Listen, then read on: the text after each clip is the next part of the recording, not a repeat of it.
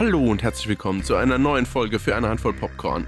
In dieser Folge sprechen wir über End of Days, Haunted Mansion, der Untergang des Hauses Usher, Transformers, Aufstieg der Bestien, Totally Killer und endlich Martyrs.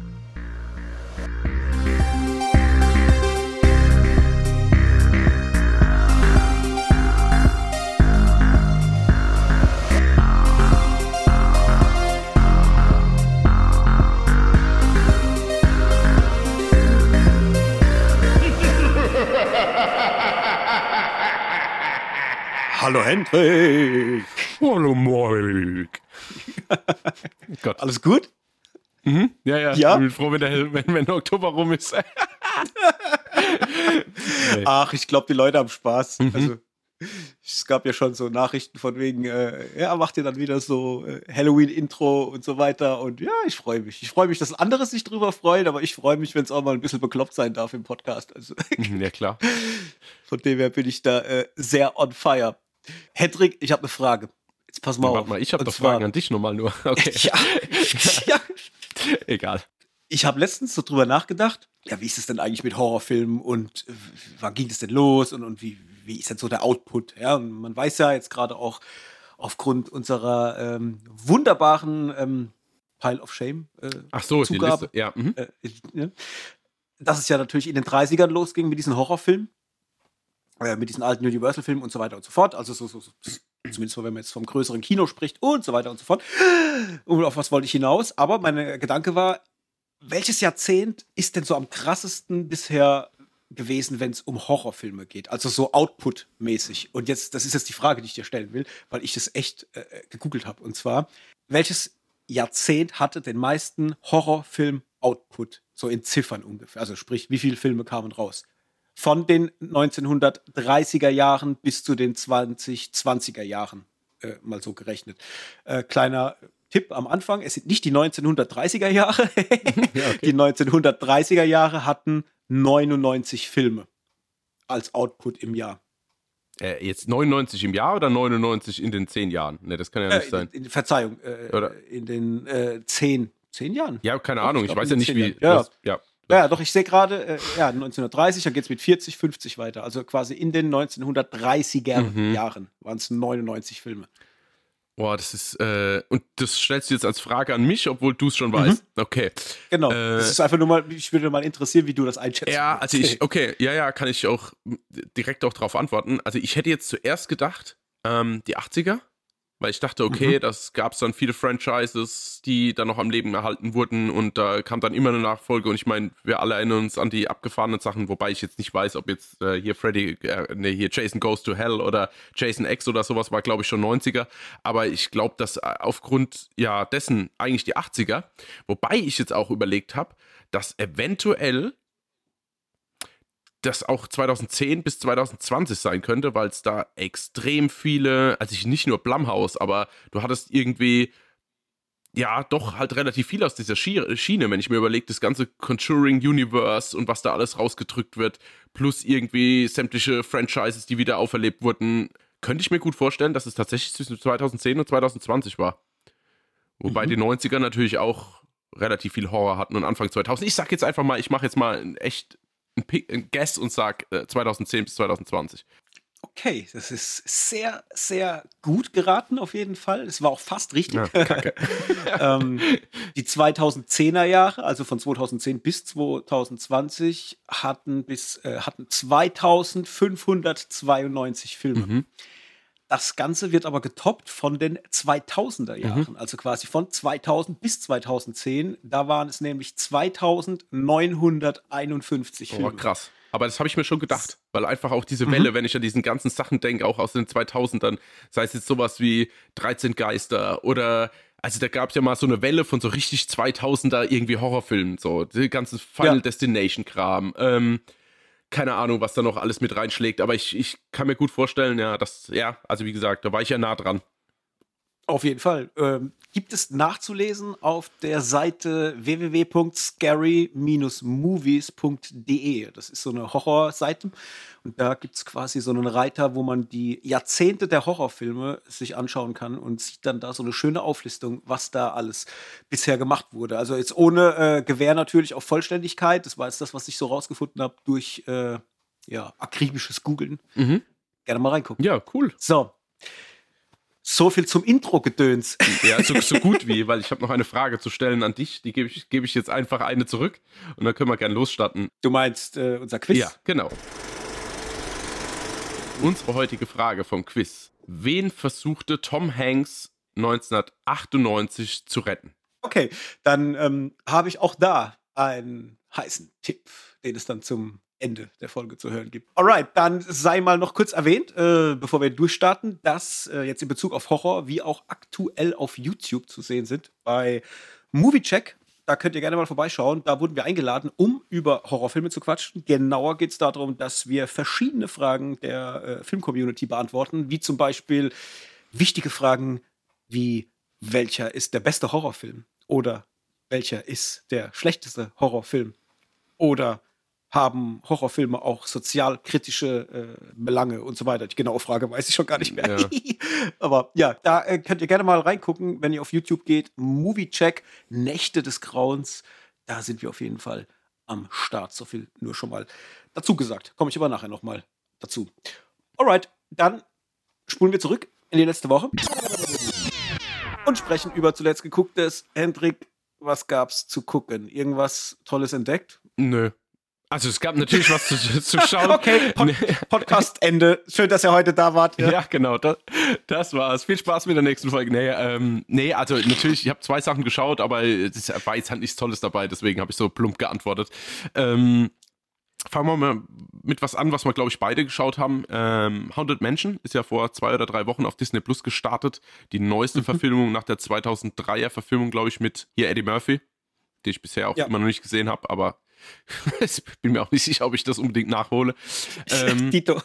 Genau, ähm, Haunted Mansion habe ich mir angeschaut auf Disney Plus mit Owen Wilson, äh, Lakeith Stansfield, ähm, Rosario Dawson, Tiffany Haddish, Danny DeVito, also auch relativ stark besetzt. Ähm, ja, wobei ich den Film jetzt nicht so wirklich stark fand, muss ich sagen. Also es war eigentlich alles ganz cool gemacht, aber das ist so typisches weder Fisch noch Fleisch. Ich habe jetzt auch tatsächlich nochmal nachgeschaut vor dem Podcast, ab wie vielen Jahren der eigentlich ist. Äh, ist ab zwölf. Wobei ich es Mhm. trotzdem irgendwie, also also der, der, wie soll ich denn sagen, der Horrorgrad für 12 ist okay. Also es ist jetzt nicht so, dass das sich irgendwelche Ausreißer nimmt, wo man sagt, hu, das ist aber knapp am 12 vorbeigeschrammt. Wobei ich mir trotzdem denke, irgendwie für wen ist denn dieser Film? also unterm Mhm. Strich geht es darum, vielleicht mal kurz zu erzählen, äh, es geht um eine äh, Mutter, die mit ihrem Sohn in New Orleans in ein Haus zieht, also wie eigentlich jeder scheiß Horrorfilm anfängt, also fast. Und ähm, ja, dort halt feststellt, dass äh, ja, das Gebäude halt von Geistern besetzt ist, beziehungsweise auch beherrscht wird.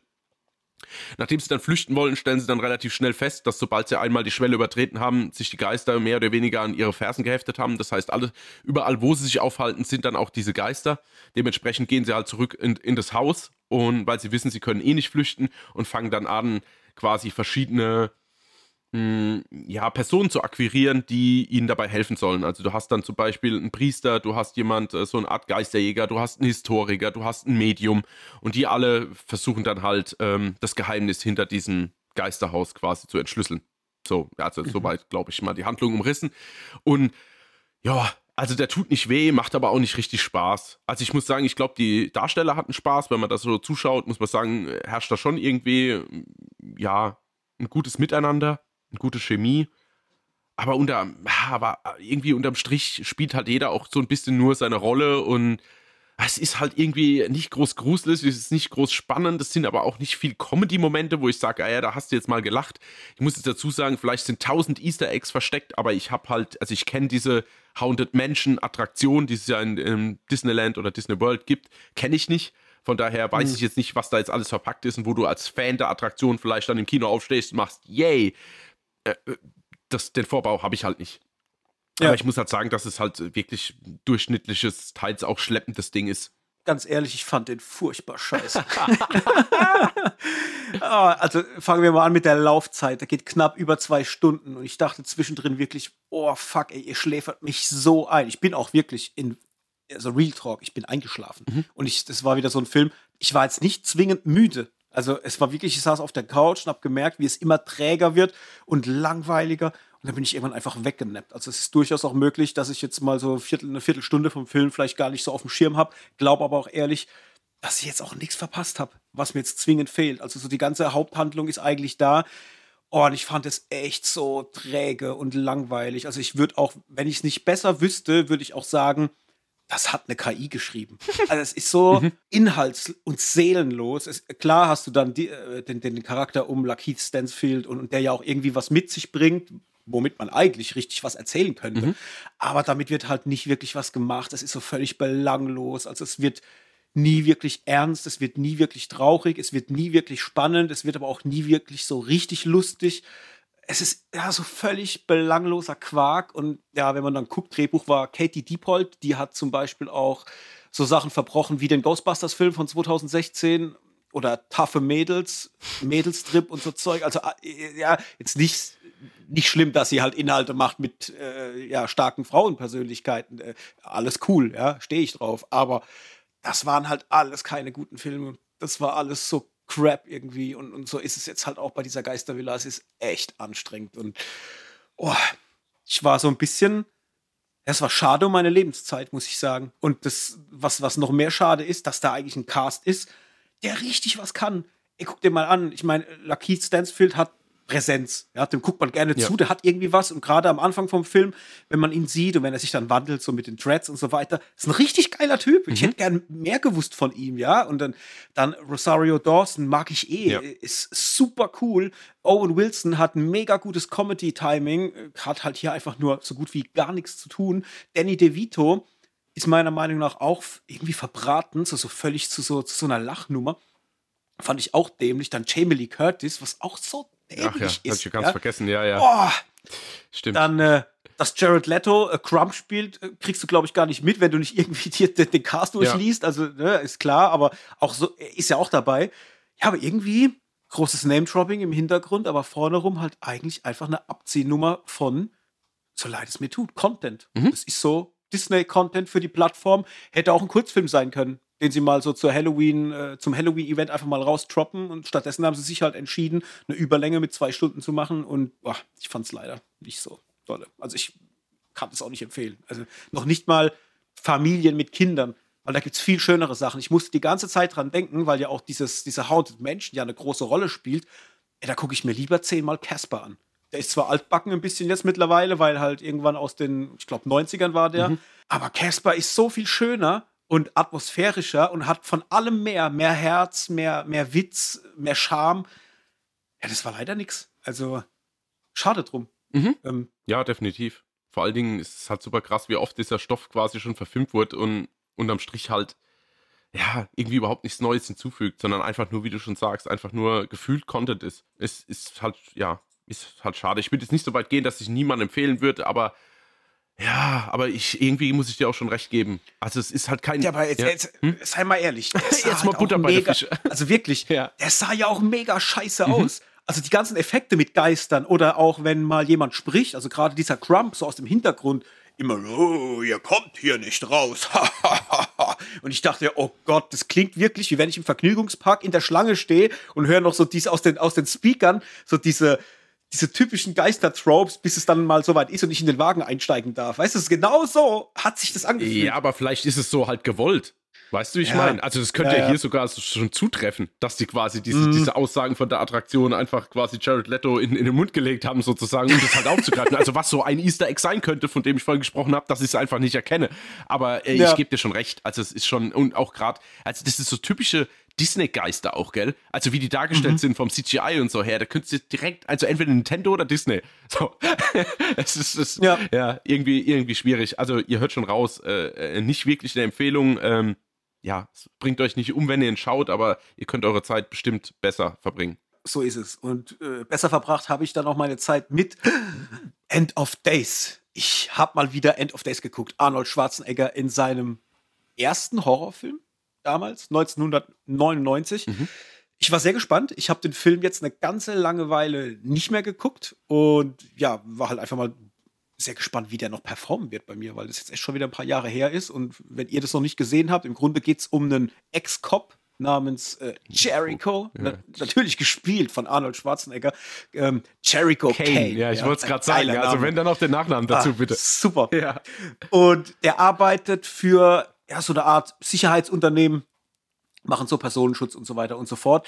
Und der wird quasi verwickelt in ja, so Zusammenhänge mit, mit dem Teufel. Der wiederum kommt auf die Erde, weil er eine gewisse Person verführen möchte, die noch Jungfrau ist. Und das dazu führt, dass er die Macht über die Welt, die Macht über alles irgendwie äh, erhält und dadurch natürlich alles unterjochen kann. Bliblablub. Jericho kommt da irgendwie dazwischen und versucht, das ganze Thema aufzuhalten. Ist natürlich so ein bisschen ein ambivalenter Film, weil der wird vielerorts gar nicht so gut bewertet. Der hat auch so, wenn man auf den äh, typischen Plattformen guckt, IMDb und so weiter, gar nicht so gute Bewertungen. Liegt eher so im unteren äh, Mittelfeld. Aber ich mag den unheimlich gern. Also ich muss sagen, das ist so der erste Film, wo ich das Gefühl damals hatte, dass Schwarzenegger mal eine richtige Rolle bekommen hat, wo er auch schauspielern darf. Also wo er auch mal zeigen darf, dass er vielleicht noch ein bisschen mehr kann, als nur plumpe Action oder halt One-Liner zu droppen. Auch wenn die natürlich im Film schon vorkommen. Aber gerade so, was er so zutage fördert an, an Mimik, an, an, an, ja, halt wirklich an Schauspiel, das ist schon gut. Also es ist schon wirklich gut und vor allem auch wegen den ganzen äh, Charakteren um ihn drumherum. Ne? Also du hast dann mit Gabriel Byrne, der den Teufel spielt, halt auch einen super charismatischen Charakter. Also äh, vor allem die Intro-Sequenz ist nach wie ja, vor. Ich, das, ich warte schon die ganze Zeit. Äh, ich liebe mhm. es wirklich. Ich liebe es. Das ist so geil gemacht. Also ich verrate jetzt nicht, was passiert. Das werdet ihr alle selber sehen. Aber es ist einfach für mich so bezeichnend, wie anmaßend der Teufel einfach ist und wie er einfach sich über alles hinwegsetzt. Das ist so ein cooler Move einfach. Aber auch Kevin Pollack, der den, den Partner spielt von Arnold Schwarzenegger oder meinetwegen auch Udo Kier, der da drin ja auch eine Rolle spielt, den ich eh mag. Äh, also, der ist auch so ein ganz komischer, kruder Charakter. Und immer wenn der irgendwo dabei ist, finde ich, dann wertet der den Film auf, allein schon durch die Optik, die er hat und auch als der später dann halt getötet wird. Also der Moment, um warum er getötet wird, das ist so. Ah, so krass. Äh, ich mag das und ich mag vor allem auch, wie der Schluss äh, dann vom Film letztendlich ist, wie das ganze Thema endet und was damals natürlich dann für Schwarzenegger-Fans auch eine ganz, ganz ungewohnte Situation war. Auch da, ich will jetzt nicht spoilern, aber ja, für alle, die bisher Schwarzenegger-Filme geguckt haben und haben sich gesagt, er ist der Oberdude, er macht alle nieder und dann kommt so ein Ende. Hat nicht jedem gefallen hm. damals. Ich find's geil. Unter, also, unter anderem mir. ja, einfach äh, wirklich ein cooler Film. Ich habe ihn jetzt äh, mit dreieinhalb bewertet gehabt. Ähm, ich, lustigerweise war er bei mir die ganze Zeit auf vier. Habe jetzt aber auch gemerkt, ja, okay, da fehlt ein bisschen was äh, zur vier, komischerweise, aber trotzdem immer noch hervorragend, meiner Meinung nach. Ein super äh, cooler äh, Mystery-Thriller, wenn man so will, mit Action-Einschlag. Ist schon gut. Also ich liebe diesen Film ja total. Vor allen Dingen mag ich einfach dieses ganze Setting. Du befinden uns ja im, Jahr 1999, also kurz vor dem Wechsel in die 2000er und das war ja für alle so, Gott, fallen die Computer aus und alles drum und dran und genau diese Silvesternacht ist quasi halt so quasi End of Days, wenn es Arnold Schwarzenegger nicht gäbe. und ähm, ich mag das, also wie einfach dieses, dieses damals quasi alles mehr oder weniger äh, darauf gewartet hat, was passiert und, und ob, was, ob was Dramatisches passiert. Du hast einen extrem coolen Soundtrack, also dieses, dieses Chor im Hintergrund, der immer diesen selbe, äh, mhm. quasi diesen selben Part singt und das hat so was Düsteres, so einen düsteren Einschlag. Plus, dass du das erste Mal einen total abgehalfterten Arnold Schwarzenegger auch siehst. Also nicht so diese ja. ge geölte Kampfmaschine, sondern drei Tage Bart, schmeißt sich morgens irgendwie Whisky mit Pizza und irgendeinen Smoothie in, in einen Mixer und frühstückt das quasi. Und also ist halt wirklich total abgehalftert und äh, ich mag das, wenn er einfach nochmal erkennt, dass jetzt quasi das sein Punkt ist, wo er halt nochmal irgendwie für was Gutes eingreifen kann.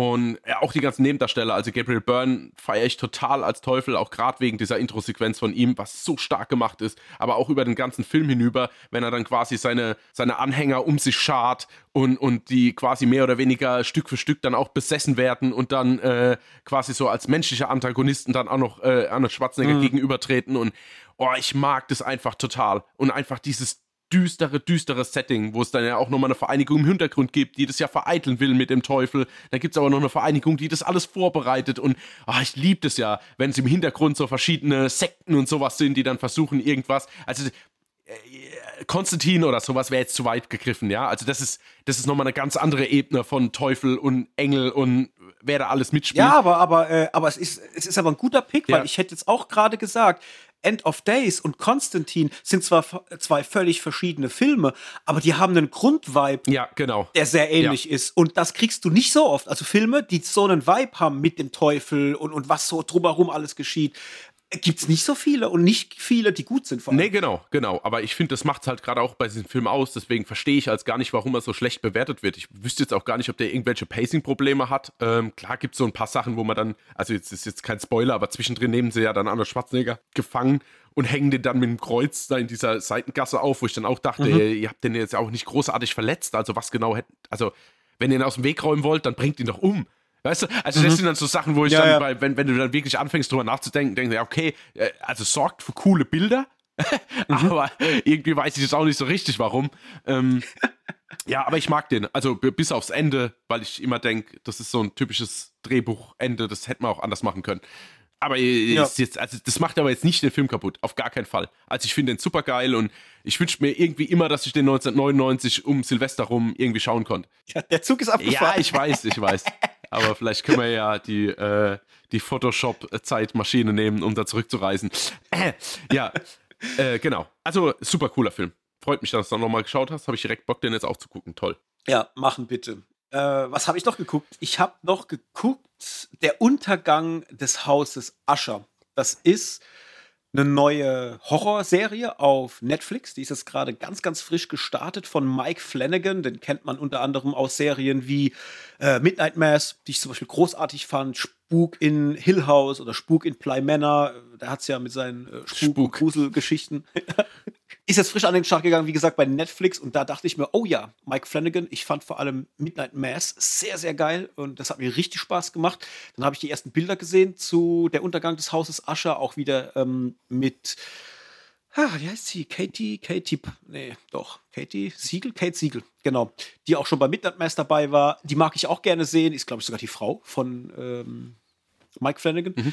Und vor allem auch so Leute dabei wie Carla Cucino. Ähm, äh, Carla, genau, oh, die yeah. wollte ich gerade als erstes ja, sorry. Sehr, sehr cool. Äh, mag ich sehr gerne sehen, ja. aus diversen Gründen. Aber auch sowas wie Bruce Greenwood äh, sehe ich auch sehr, sehr gern. Der hat auch so einen wirklich so, so einen atmosphärischen Blick und, und der kann auch wirklich was. Und äh, natürlich hier unser, ähm, es fällt mir sein Name nicht ein, mhm. Star Wars, Luke Skywalker. Mark Hamill. Mark Hamill der den Anwalt spielt von ähm, Bruce Greenwood, also von Roderick Usher. Auch sehr cool. Und da dachte ich, ja, Mann, da muss ich reingucken. Und ja, um, um was geht's? Im Grunde geht es darum, dass wir einen ähm, Familienimperium haben, nämlich die Ushers, die wiederum einen Pharmakonzern, glaube ich, haben. Und das Familienoberhaupt ist eben besagter Roderick Usher und der kriegt in relativ kurzer Zeit seine ganzen Kinder äh, genommen. Also sprich, ich glaube, es war ein Zeitraum von 14 Tagen, sterben sechs seiner Kinder. Das Ganze ist auch irgendwie dann verbunden mit, ähm, ich sag mal, vielleicht einer Tragödie, vielleicht aber auch einem mysteriösen Thema aus der Vergangenheit wiederum von Roderick Usher. Und er beschließt dann, seine Lebensgeschichte einem, äh, ich glaube, es war ein Polizist, äh, zu erzählen. Und so siehst du halt dann quasi in Rückblicken, wie es zu dieser Geschichte kommt jetzt um den, den Tod von seinen sechs Kindern, beziehungsweise er sagt halt ihm auch, er wird ihm alles erklären und wird sich komplett offenbaren, die komplette Familiengeschichte, warum, wieso, weshalb. Und du siehst in der ersten Folge dann auch schon anhand von Visionen oder von Dingen, die halt äh, Roderick Usher sieht, was alle anderen nicht sehen, dass es wohl im Hintergrund irgendwas Mysteriöses gibt. Seien das jetzt Geister oder der Teufel oder sonst irgendwie was. Man weiß es nicht so ganz. Es ist auf jeden Fall creepy. So, ich hoffe, damit habe ich einigermaßen zusammengefasst, um was es da zumindest mal in der ersten Folge ging, weil mehr als das habe ich auch noch nicht geguckt. Ähm, ich weiß nicht, ob ich dranbleibe, muss ich ehrlich sagen. Ich habe äh, Midnight Mass sehr gemocht. Es war super atmosphärisch, es sah sehr geil aus, es war auch wirklich creepy. Jetzt in der ersten Folge von der neuen Serie muss ich sagen, das hatte zwar zu teilen auch einen, also es sieht verdammt gut aus. Das muss man schon mal vorneweg sagen. Es ist wirklich Qualität, optisch ist eine Wucht so, also Color Grading, die Art, wie sie sich entschieden haben, auch so zu inszenieren, ist wirklich äh, große Klasse. Es hat mir richtig Bock gemacht. Äh, was ich allerdings anstrengend fand, war zum einen, dass du in der ersten Folge schon so eine Mixtur hast aus der aktuellen Zeit, wo es halt gerade spielt, dann diese Rückblicke, die durch verschiedene Jahrzehnte gehen, die saugut aussehen, aber immer wenn es in die jetzige Zeit geht, ist es halt so ultramodern und holt dich immer wieder aus diesem Vibe raus. Und das habe ich überhaupt nicht gemocht. Und ich habe es auch nicht gemocht. Das ist jetzt aber ein persönliches Ding vielleicht. Du hast halt in dieser allerersten Folge gefühlt die komplette Netflix-Agenda drin. Du hast gleichgeschlechtliche Paare, äh, männlich wie weiblich. Du hast am Essenstisch, wenn die Familie Ascher da sitzt, sämtliche Ethnien, die, die es gibt auf diesem Planeten, sitzen mit an diesem Tisch und sind alles Familienmitglieder, sodass sich das irgendwie ganz seltsam anfühlt, als hätte man auf Biegen und Brechen gewollt, dass da jetzt halt wirklich die bunte Welt zusammenkommt an diesem Tisch, alles drin ist irgendwie an, an Gleichheit und an Equality, was man irgendwie nur reindrücken kann. Und das kriegst du halt schon in der ersten Folge komplett reingeballert. Und zwar so heftig, meiner Meinung nach, dass sich es irgendwie nicht organisch anfühlt. Und da hatte ich echt ein Problem mit. Ich habe da überhaupt kein Problem mit, dass das alles so ist, wie es ist. Aber das hätte man mir gerne in zwei bis drei Folgen erzählen können. So, warum welches Familienmitglied mit wem verheiratet ist und wie das zusammenkommt und, und so weiter. Einfach so ein bisschen Hintergrund, aber du kriegst es halt brutal reingeknallt und das hat sich irgendwie nicht so natürlich angefühlt. Also vielleicht geht es auch nur mir persönlich so. Kann natürlich sein, dass andere Leute sagen, das ist mir gar nicht so wirklich aufgefallen, aber ich hatte echt so ein bisschen ja, Probleme damit, weil es sich halt nicht organisch angefühlt hat. Und das war dann für mich so ein Grund zu sagen, oh, okay, weiß ich nicht, ob ich das weiter gucke jetzt auf die Schnelle, also irgendwann bestimmt, aber es hat mich weder gehuckt, sodass ich unbedingt weiter gucken wollte, und ähm, geht so, geht so. Und ich finde es immer schade, weil eine erste Folge, finde ich, muss eigentlich mhm. direkt performen. Ja. Die müssen dir jetzt direkt Bock machen und du musst sagen, ja, ich will weiter gucken. Ich will wissen, warum haben die Probleme miteinander? Warum ist da Drama? Warum gibt es da, oder was ist da mit im Hintergrund und mit Geistern? Und so einen richtigen Payoff gab es da nicht in der ersten Folge, sodass du irgendwie was total krasses vielleicht noch gekriegt hast. Auch wenn da ein, zwei Szenen drin sind. Ich sag mal gerade in Bezug auf die Mutter vom Familienoberhaupt und was mit ihr damals passiert ist. Da hatte ich schon mal kurz äh, ja, die Nackenhaare Richtung Himmel aufgestellt. da gab es schon den einen oder anderen Moment, aber so in der Summe, ja, ich weiß noch nicht. Ich weiß noch nicht. Mhm. Mal gucken. Ja. ja, ich kann dir jetzt auch nicht viel dazu sagen, weil ich bin jetzt nicht unbedingt der Mike Flanagan, äh, also was ist Freund, aber mich hat bis jetzt noch nicht so richtig interessiert, was er bisher mhm. gemacht hat, als ich klar Midnight Mass und diesen ganzen Spuk Bly Manor und, und, und, und Hill House und so. Alles natürlich gehört, aber nie so richtig reingeschaut. Es haben sich bloß zwei Wortwitze aus, aufgebaut, während du gesprochen hast, die ich jetzt noch schnell loswerde und dann können wir zum nächsten gehen. Achtung, Nummer eins, da hat ja Mike Flanagan wohl in die Suppe gespukt. Nummer zwei, also eher nee statt yay. Oder statt yeah.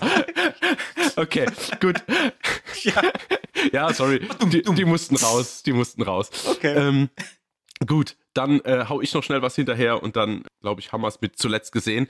Ich bin meinem ähm, Blockbuster-Überschriftschild, was ich irgendwie gefühlt immer mit mir rumtrage, egal ob wen ich treffe, bin ich hinterhergekommen und habe mir am Sonntag noch äh, den neuen Transformers-Film angeschaut. Aufstieg oh. der Bestien. okay. Ja, äh, ja, Punkt. Nee, also ist äh, typische äh, Transformers-Kram, wobei ich sagen muss, dass der ja, lustigerweise äh, nicht so aufgeblasen ist wie die Michael Bay-Variation, auch tatsächlich besser mhm. funktioniert wie die zwei Filme mit, ähm, sag mir es doch, äh, Mark Wahlberg. Gab es ja dann die ja. zwei nächsten Filme, äh, die ja dann, glaube ich, bin gar nicht sicher, aber nicht mehr von. Oh, ich weiß es gar nicht. Gott, müsste ich jetzt kurz nachschauen, ob die, ob die alle von unserem Lieblingsregisseur sind. Wobei, Bumblebee hat mir damals gut gefallen, weil der so ein bisschen bodenständiger ist, ist vielleicht das falsche Wort, aber mehr so auf das, auf, auf, auf wirklich die Figuren halt ein bisschen eingeht und, und nur zum Schluss wirklich dann übertriebenes Effektgeballer wieder ist. Hier ist es so, dass es halt wirklich auch von vorne bis hinten gleich ein Quatschfilm ist. Aber ich muss sagen, mir hat der Hauptcharakter gut gefallen oder mich hat es allgemein gefreut, dass es irgendwie gar keine Starbesetzung in dem Sinn gibt. Es gibt einen Anthony Ramos, der quasi die Hauptfigur spielt. Ein erfolgloser, ja, junger Mann, der einfach in die Geschichte halt reingezogen wird, was ich aber eigentlich ganz sympathisch fand und ihn auch wirklich cool und auch nachvollziehbar. Es spielt 1994, was ich ganz cool finde. Also sie machen nichts viel aus der Zeit, das muss ich dazu sagen, außer dass die Autos halt dementsprechend sind. Und ja, uns kommen halt zum ersten Mal, es ist halt wieder, oh, ich denke mir halt immer, ey, könnt ihr euch jedes Mal wieder was ausdenken? Also irgendwie dachte ich beim ersten Transformers schon, das ist das erste Mal, dass die auf die Welt, also irgendwie, dass die auf die Erde kommen. äh, dann kriegst du ja bei Bumblebee mit, der ja, glaube ich, Ende der 80er oder sowas spielt, äh, dass die ja da schon da waren. Jetzt sind wir 1994, jetzt kommt aber wieder das Schlimmste, was jemals auf die Erde kommen könnte, so, und nur die Transformers können es verhindern. Also es ist halt schon, Also geschichtlich ist es halt totaler Quatsch. Aber es war dann doch unterhaltsam. Ich muss sagen, ich fand die neuen Charaktere ganz cool. Also wie gesagt, der Hauptdarsteller fand ich irgendwie sehr sympathisch. Dann gibt es jetzt auch so eine Abwechslung zu Bumblebee. Das ist dieser Porsche, den man auch im Trailer sieht. Äh, Mirage heißt der und wird im Englischen mhm. verkörpert von Pete Davidson. Muss man wollen, kann, kann man aber mit Spaß haben. Und es ist eigentlich ein sympathischer Film, der geht auch nur zwei Stunden, ist jetzt keine Empfehlung. Ich habe mir den jetzt geliehen für 4,99, das würde ich euch jetzt nicht empfehlen. Wartet, bis er irgendwo auf dem Streamer rauskommt.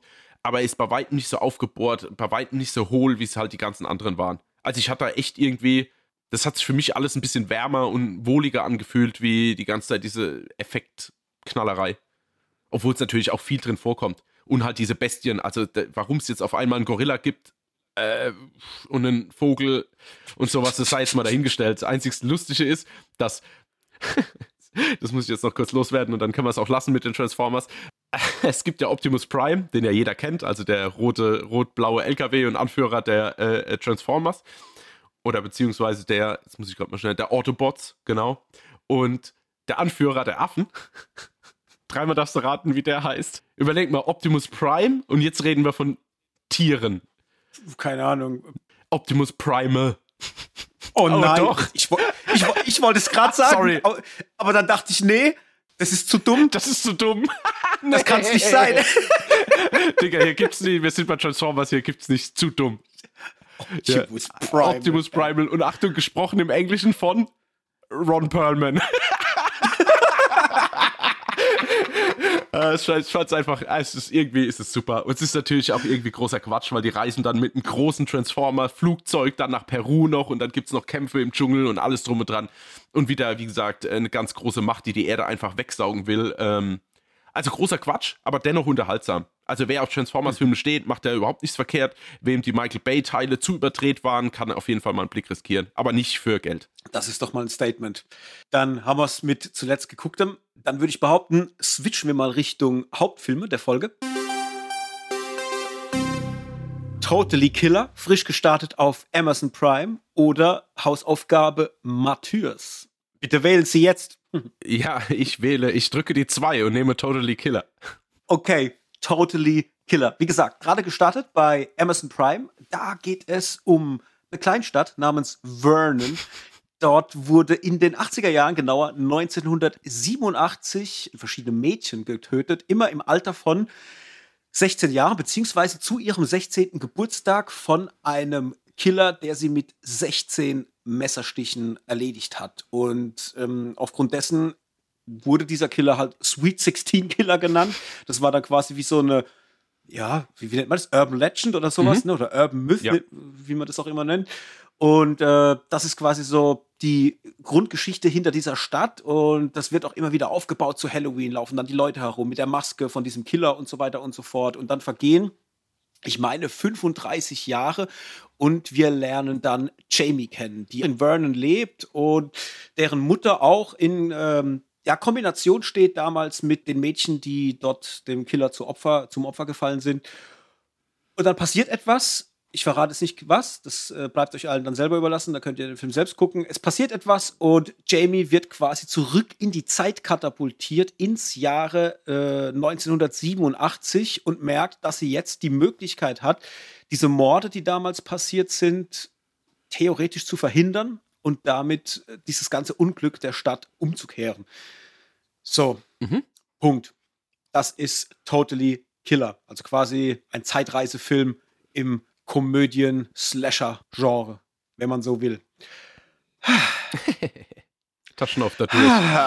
Ja, ich, ich muss atmen, weil ich hatte ja echt äh, große Hoffnung, weil ich mag die 80er. Ich liebe ja so Sachen, wo es zurück in die 80er geht, weil ich immer denke, da steckt so viel Potenzial drin, so Sachen halt richtig geil zu machen und, und äh, auch mit so kleinen Easter Eggs. Und man kann das so charmant auch machen, weil halt einfach die 80er so verdammt viel hergeben, popkulturell, dass es halt wirklich äh, spaßig umzusetzen ist. Und dann war ich halt sehr gespannt, ob der Film das hinkriegt oder ob er es nicht hinkriegt. Und ja, ich bin so ein bisschen zwiegespalten tatsächlich. Ich muss sagen, ich habe insgesamt gemocht, um was es in dem Film geht. Also sprich, dieses Zurück in die Zeit und warum auch zurück in die Zeit und was man da auch verändern will und warum und so weiter, fand ich sehr, sehr cool. Ich fand die Schauspieler sehr cool. Ich fand auch, dass Kiernan Shipka die, die äh, Hauptrolle spielt, also Jamie Hughes, das auch sehr cool gemacht hat. Auch so die, die Mädels um sie drum herum. Das ist natürlich alles immer so ein bisschen Overacting, weil man muss natürlich sagen, der Film ist schon eine Komödie. Also es, äh, trotz dessen, dass halt auch Slasher-Elemente nicht zu kurz kommen. Aber es ist schon definitiv auf Comedy ausgelegt, was man auch am Schauspiel merkt. Aber alles immer so, dass man es zu nehmen weiß. Man weiß, warum ist das jetzt so? Warum sieht es so aus? Warum wird so und so geactet? Das fand ich ganz cool. Ich fand es auch charmant, dass Julie Bowen mit am Start ist. Die mag ich ja eh. Und ähm, habe dann die ganze Zeit darauf gewartet, dass so dieser Charme einsetzt der 80er. Ich dachte dann, okay, das spielt ja zuerst in der jetzigen Zeit, äh, geht dann irgendwann zurück in die 80er und mich hat echt gestört, und das ist so einer der Hauptgründe eigentlich, was sich bei mir durch den ganzen Film gezogen hat, dass sie die 80er meiner Meinung nach nicht gut transportiert haben. Einmal von der Optik nicht und einmal auch nicht so vom Humor und allem, was drin steckt, weil ich finde, man hätte es da eigentlich relativ cool machen können, ähnlich wie bei The Final Girls damals. Da geht es ja auch zurück in die Zeit, wo dieses Mädchen zurückgeht, um ihre Mutter zu retten, die damals äh, Schauspielerin in so Slasher-Filmen war und sie kommt ja dann quasi in diesen Slasher-Film zurück in die Zeit. Und da hast du ja auch diesen Switch. Ähm, von der Tonalität, also sprich, dass auch Farbton und, und, und Optik sich komplett ändern. Und da dachte ich mir die ganze Zeit, ah, warum habt ihr das nicht als Kniff benutzt in diesem Film? Ihr hättet so schön von der Moderne mit modernen Tropes zurück in die 80er gehen können und hättet das mit einem kriesligeren Bild etc. machen können.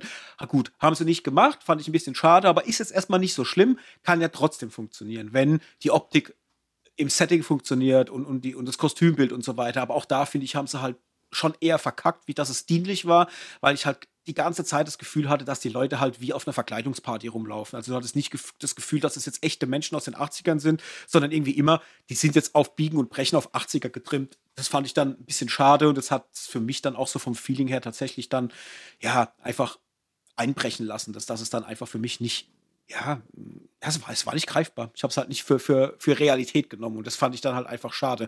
Von der ähm, anderen Seite her muss ich sagen, dass die Gewalt mich überrascht hat. Also man sieht schon so ein paar Sachen, so in bester Scream-Manier, wo halt wirklich gestochen wird, äh, was das Zeug äh, her hergibt. So. Also das war schon krass, dachte ich mir. So hätte ich jetzt nicht gedacht. Der eine Stich in den Bauch oder irgendwo, oder dass der Killer halt wirklich äh, auf jemanden zigmal einsticht, äh, das fand ich so von, von der grafischen Gewalt her dann schon krass. Also ich hätte es nicht gedacht. Ich dachte, der Film geht eher in so witzigere Richtung, also dass man echt so gezeigt kriegt, hätte ich jetzt nicht gedacht, fand ich aber okay, weil das macht dir zumindest dann als Horrorfan dann schon in die Richtung ein bisschen Spaß. Und ja, so blieb dann irgendwie ein Film zurück, wo ich sagen muss, das war passabel gespielt, das war okay, die Geschichte war totaler Quatsch, aber charmanter Quatsch, aber hat in, in Summe dann am Ende für mich halt nicht gereicht, dass er mich irgendwie dann so richtig unterhalten hat und dann bin ich halt auch nur mit so einem durchwachsenen Gefühl raus. Die Bewertung lasse ich jetzt mal noch außen vor. Und äh, hab gedacht, da geht mehr. Ich hätte einfach gedacht, gerade weil ich auch, weil ich eben ja auch The Final Girls in den Mund genommen habe, dass vielleicht ein bisschen mehr geht in die Richtung. Dass da auch aufgrund vom Trailer ein bisschen mehr passiert und auch irgendwie der Vibe schöner rüberspringt, der 80er, auch was die Musik, wegen der Musik und so weiter, die kommt zwar vor und die ist auch immer, wenn sie kommt, schön, weil sie benutzen halt schöne Songs, aber das ist halt immer, das ist quasi mal nach Zahlen, weil es gibt so ein, zwei 80er-Songs, wenn du die bringst, dann weißt du einfach, ja, es funktioniert immer. Das ist immer, ja, das fressen die Leute. Und so fand ich war es auch bei Totally Killer. Wobei ich bei Venus halt immer auch an diese Frauenrasierer-Werbung denken muss, muss ich ganz ehrlich sagen. Wie Aber das sowas kam, dachte ich auch, oh Gott, das, also das, also entweder die Lizenzgebühren waren ultra günstig oder, also das Lied hätte ich eigentlich nicht gewählt, um jetzt ihr 80er zu repräsentieren, aber egal. Ja, ja, ja. Ähm, ja, du, mir geht es in vielen Bereichen ähnlich. Ich fand den Cast super sympathisch. Man hat direkt aber gemerkt, dass man sich eher in einer Komödie befindet wie jetzt in einem Horrorfilm. Äh, das war eigentlich relativ gleich klar. Mhm muss sagen, ich fand die Maske jetzt von dem Killer so ein bisschen. Es geht. Es hat in den Film gut gepasst, weil es so 5% gruselig war und 95% Quatsch. Also von daher, mhm. weißt du, passt, passt gut, wie sich der Film quasi selbst präsentieren will. Ich muss sagen, ich habe mir ein bisschen mehr erhofft, weil ich dachte, wir befinden uns so, so ein bisschen so Christopher Landon ähm, gefilten. Also mehr so Happy Death Day, beziehungsweise Happy Death Day to You, Freaky, ähm, was hat er noch alles gemacht? Der ist ja so ein bisschen, äh, hier, irgendeinen Film hat er da noch gemacht ah, we have a ghost, genau, ähm, wo ich dachte, eher so ein bisschen in die Richtung, dass es trotzdem fetzt irgendwie, aber auch irgendwie super lustig war oder ist. Ist so richtig lustig, also ich, man merkt, dass es eine Komödie ist, aber so richtig lustig fand ich ihn halt auch nicht. Also das war eher mhm. quatschig, wie dass es jetzt wirklich humorvoll war. Natürlich ist Humor immer ja. Im Sinne des Betrachters. Also es kann natürlich sein, dass es ja tausend Menschen da draußen gibt, die das halt super lustig finden. Bei mir hat es jetzt nicht so funktioniert. Ich fand es eher so ein bisschen sympathisch, wie das es jetzt besonders lustig oder so finde. Ähm, ich muss sagen, mit den Kills, das war das, was mich am meisten aufgeregt hat, weil das fand ich ultra scheiße. Weil du jetzt gesagt hast, Mhm. die waren erstaunlich brutal, gebe ich dir unterm Strich recht. Aber ich, oh, ich fand das so schlecht gemacht. Also wenn man genau hinschaut, sieht man, dass wenn das Messer quasi reingeht, das geht immer so, so drei Zentimeter und dann wird direkt wieder das Messer rausgeholt. Also das ist wirklich so, also nichts halbes, nichts Ganzes. Du hast halt wie so Pulvernebelblut. Ich weiß auch nicht, das, das pufft da so raus. Und dieses dämliche Geräusch, es hat mich unscheiß, hat mich super aggressiv gemacht. Dieses Geräusch, wenn ein Messer scheinbar in den Körper, das, das hat sich angehört, als hätte ein Kind mit dem Messer äh, irgendwelche äh, Wasserbomben zerstochen. Also immer dieses Pff, Pff. Also das war so richtig, also das fand ich super unglaubwürdig. Also von daher haben- mir diese Kill-Szenen über irgendwie haben bei mir überhaupt nicht funktioniert. Jetzt nicht, dass ich das besonders schlimm fand, aber ich dachte, oh, das ist jetzt irgendwie äh, nichts Halbes und nichts Ganzes. Aber was vielleicht den ganzen Film beschreibt, weil du hast ja schon gesagt, die 80er werden nicht richtig rübergebracht, der Humor ist nicht richtig da, die Kills sind auch nur so lala. Von daher, jo. Und ich muss halt sagen, ich fand das Finale, dann fand ich auch schon ein bisschen, bisschen arg. Wobei ich es dann trotzdem cool finde, dass dieses Zeitreise-Thema nochmal im Finale quasi aufgegriffen wird.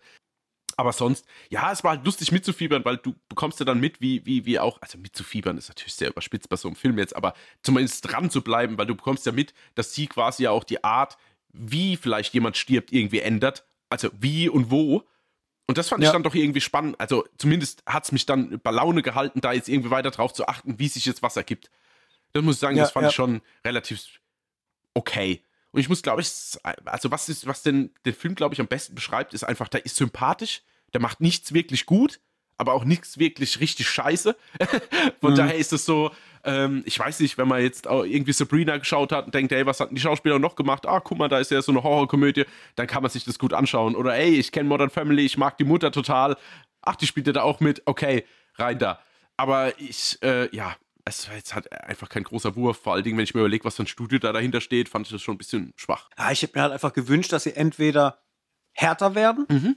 und das konsequenter durchziehen oder in die andere Richtung halt ein bisschen klüger werden, wenn es um den Witz geht, weil du Genau. hast ja ständig auch drin, dass sie ja auch so ein bisschen für sie kommt ja aus der jetzigen Zeit ja, und, stimmt, das wollte ich noch und- sagen, und, ja, ja. und sie spricht ja auch ständig an, wie politisch äh, unkorrekt manche Dinge sind, ne? Und es wird ja immer wieder aufgegriffen und ich glaube, damit hättest du einfach mehr machen können. Du hättest aber auch mehr machen können aus der Thematik, wie wie sexgeil alle immer sind, ne? Weil du merkst ja, es ist ja eine, eine scheinbare Gefahr eigentlich vorhanden, aber es wird immer so abgetan. Hauptsache, man kann sich treffen, man ist irgendwo und kann abhängen und kann dann halt irgendwie schnackseln oder irgendwas, ja. Äh, auch damit hätte man viel mehr machen können. Also du hättest da den Comedy-Moment besser rauskitzeln können, letztendlich, als es dann gemacht wurde. Und ja, so hat man sich halt, ja, wie eben schon gesagt, halt eher so für das Mittelding entschieden und so ist halt dann einfach der ganze Film letztendlich. Mhm. Ja, wobei gut, dass du das nochmal aufgegriffen hast, wollte ich nämlich auch sagen, mit diesen, ähm, mit dieser Political Correctness quasi, mit was ja oft im, im Film gespielt wird, dass sie ja quasi, wie du schon gesagt hast, ja in, in, in, in den 80er Jahren landet und dadurch quasi aber ihr Mindset ja quasi mitnimmt von, von jetzt aktuell. Und ich meine, klar habe ich dann geschmunzelt, wenn dann irgendwie die Red Devils waren und dann quasi so ein Native American quasi in comichaft abgebildet war, in knallrot, wo sie dann sagt, oh, das ist ja, wäre jetzt heute auch nicht mehr gegangen oder das ist ja auch sehr politisch unkorrekt, aber oh, wenn dann halt dauernd es kommt, so, wenn, wenn er sie mal wegschiebt, da, wo, wo, wo, wo quasi dieser eine Dude da verhindern will, dass sie auf die Party kommt und er sie dann so wegschiebt und dann meint er, das ist ja aber schon übergriffig, so von wegen, äh, wir hatten gar nicht abgesprochen oder ich habe dir gar nicht die Erlaubnis gegeben, mich zu berühren und so, wo ich dann dachte, wow, pf, ja, okay, äh, also entweder schlauer machen, also so, dass es vielleicht so ein bisschen zwischen den Zeilen ist, so ohne jetzt einen Vorschlaghammer, oder halt jetzt nicht so oft, weil ich bin, ich hasse es ja, also 80er-Jahre-Filme sind halt, also es ist ja kein 80er-Jahre-Film, aber für mich ist es halt immer so, das waren halt die 80er so und da waren halt verschiedene Sachen halt jetzt noch nicht so bekannt und jetzt da dauernd drauf hinzuweisen, weiß nicht, ich könnte mir vorstellen, dass es sich das halt auch ganz schnell auf die Zuschauer schafft, die vielleicht jetzt in dem Alter ist, die dann den Film schaut, irgendwann an 80er Filme gerät und denkt, oh, es ist alles politisch unkorrekt, ohne zu differenzieren, dass es halt einfach auf einer, aus einer anderen Zeit kommt. Weißt du, das ist sowas, das wird mich irgendwie dann ein bisschen stören, wobei das jetzt kein Kritikpunkt an dem Film ist. Ähm, aber ja, es ist halt, ja, leider, leider in keinem Bereich richtig gut, aber halt auch nicht richtig mies. Bewertung? Äh, ich habe zweieinhalb Sterne gegeben, weil was du ja ganz gut beschreibst. Also äh, aus meiner Sicht Durchschnittsware. Ich hätte mir echt ein bisschen mehr erhofft, ein bisschen mehr Spaß einfach an dem Ganzen. Ähm, aber yo, wer Prime-Mitglied ist und auf so Horrorkomödien steht mit, mit, mit äh, Zeitreise-Thematik und, und auch den guten 80ern, die ja echt gern benutzt werden, ja, der macht, glaube ich, keinen Fehler, wenn er da mal reinschaut. Dem schließe ich mich an. Auch von mir zweieinhalb. Sterne und ja, viel mehr habe ich gar nicht zu sagen. Mhm. Du hast eigentlich alles sehr, sehr gut beschrieben. Dann jetzt Zeit für das Eingemachte. Ja. Puh. Martyrs habe ich dem Hendrik aufgegeben als Hausaufgabe. Und tatsächlich war das aber auch für mich eine Hausaufgabe, denn ich schiebe den Film ja auch schon ewig vor mir her. ich habe ihn auch noch nicht gesehen. Und deswegen wird es heute tatsächlich mal für uns eine Premiere. Wir sprechen beide über einen Pile of Shame-Film von uns, ähm, den wir uns jetzt selber quasi hingelegt haben. Und äh, ja, äh, vielleicht kurz vorneweg. Mathieu ist ein Film, der kommt aus dieser äh, New French Extremity-Bewegung der 2000er Jahre. Also es gab gegen Ende der 90er, Anfang der 2000er eine ganze Reihe von sehr, sehr harten französischen Filmen, oder die halt vor, vorwiegend aus Frankreich kamen, zu denen auch Mathieu's gehört, die sich halt ausgezeichnet haben, einmal für äh, ja, sehr, sehr krasse Gewalt, für ein Stück weit auch Sexualität, Vergewaltigung, also alles, was irgendwie sehr expliziten äh, Gehalt hat, äh, steckt in diesem Film irgendwie mit drin. Da gibt es auch eine ganze Reihe an äh, Filmen noch, wie Irreversible meinetwegen oder auch ähm, Frontiers. Äh, Frontiers, genau, und so weiter ja. und so fort. Also das findet ihr auch, wenn ihr mal bei Google eingibt, New Extremity oder New French Extremity, kriegt ihr da zumindest mal eine schöne Auflistung, was es da an so Filmen gibt. So, tatsächlich ist es so, dass bei mir selber diese ganze Thematik, wenn es halt um ja, so Torture-Porn und so weiter geht, also wirklich, wenn, wenn so ein Hauptaugenmerk äh, darauf liegt, dass Menschen gequält werden, das kriegt mich gar nicht so. Ist auch ein Grund, warum ich lange diesen Film vielleicht auch nicht geguckt habe, weil mich das nicht so unterhält. Also das ist nicht, weil es mir jetzt zu arg an die Nieren geht oder sowas. Es ist eher, ich sehe das nicht gern, wie Menschen gequält werden. Das ist was, das, das mag ich nicht. Ich mag es, wenn dann überhaupt nur, wenn es wie in einem Slasher-Film halt irgendwie noch in Kombination mit einem fantastischen Element oder so passiert. Aber jetzt ein Film, der des Quälens wegen existiert, das sind dann so Sachen, ah, tue ich mir schwer. Ähm, es ist zwar oft dann ein Kniff mit drin, wie wir jetzt dann auch gleich bei Matthäus dann nochmal drüber sprechen werden, aber das ist dann immer die Frage, ob der Kniff dann für mich dann funktioniert oder nicht, aber darum soll es dann gleich gehen. Ähm, hast du zufällig die Blu-ray zur Hand, zwecks Klappentext? Mm, tatsächlich nein. Die ist unten okay. im Wohnzimmer. I'm so sorry. Das ist gar nicht schlimm, denn ich bin natürlich vorbereitet, beziehungsweise äh, befrage jetzt einfach mal schnell das weltbekannte Google nach dem Klappentext, um zusammenzufassen, um was es geht. Und zwar, die kleine Lucy wird als Kind brutal gefoltert. Mit zehn Jahren flieht sie von einem verlassenen Industriegelände, entkommt endlich ihren Peinigern und rettet sich in ein Waisenhaus. Dort plagen sie grausige Albträume. Sie vertraut sich niemandem an, außer Anna. Jahre später findet sie die Familie, die ihr das angetan hat und übt blutige Rache. Mit Annas Hilfe kommt sie dem Hintergrund der Gräueltaten auf die Spur. Fast. Ja. so, Hendrik, mhm. wir hatten uns ja äh, im Vorgespräch, hatten wir es ja schon mal drüber, scheint so ein bisschen die Gemüter auch zu spalten. Also bei uns, zumindest mal das Gefühl aus dem Vorgespräch, habe ich so ein bisschen rausgehört, dass ich vielleicht ein bisschen kritischer damit umgehe und du vielleicht auch ein bisschen mehr abgeholt warst. Deswegen bin ich jetzt mal sehr, sehr gespannt, ähm, wie es denn so war. Also ich muss vorneweg mal sagen, ähm, er geizt nicht mit Brutalität. Also das haben wir auf jeden Fall drinne. Hat es dich umgehauen? So, jetzt mal so direkt als mal Frage eingangs. War es so, dass du gesagt hast, das kann ich schwer ertragen oder hast du es vom, vom, vom optischen her, ging das? Ah, es ist schwer zu beantworten. Also ich muss sagen, ich hatte ja letzte Woche über äh, eine gesprochen. Da gibt es ja die eine Szene, wenn er sich diese Metallstange aus dem Bauch holt. Da muss ich sagen, da habe ich wegschauen müssen. Bei Martyrs jetzt nicht einmal. Mhm. Wobei das aber jetzt nicht unbedingt beschreiben muss, wie schlimm ich den fand. Weil ich muss sagen, es gab schon die eine oder andere Szene, die ich ähm, mal von abgesehen von so, äh, sagen wir mal, so Gegenschüssen wie zum Beispiel Gewalt an Kindern, Mord von Kindern, ja, was ja nochmal ein eigenes Thema für sich ist. Aber von der Brutalität her, muss ich sagen, gab es, glaube ich, eine Szene, die mich richtig, die mich richtig fertig gemacht hat. Äh, ich sag nur äh, Kopfmaske-Entfernung, ohne jetzt mhm. groß zu spoilern. Da muss ich sagen, da hatte ich kurz schon so, wo ich dachte, boah, puh, da bleibt die Kamera aber arg lang drauf. aber sonst muss ich sagen, also ich hatte viel mehr Angst vor dem Film, wie er dann eigentlich war. Also das, das auf jeden Fall. Ja, also ja. Meine, meine, meine Ansprüche und meine Angst, wie grotesk und brutal der Film sein kann, also die hat er nicht erfüllt, was ich mir schon im Kopf ausgemalt hatte. Ja, das ist witzig, weil bei mir war es genauso. Ich habe auch äh, aufgrund der Vorschusslorbeeren, was man überall so liest und so weiter, mir schon da, äh, oder ich habe mir eine Erwartungshaltung aufgebaut, so war er da nicht. Ähm, das ist aber meistens so bei Filmen, die mhm. so, ja, so, so einen riesen ähm, Bass irgendwie haben in, im Genre vor allem und man hört ständig, oh krass, krass, krass. Ich denke dann immer, es ist schlimmer, als es dann tatsächlich ist. Meistens kommt es auch so, so war es bei Matthäus auch.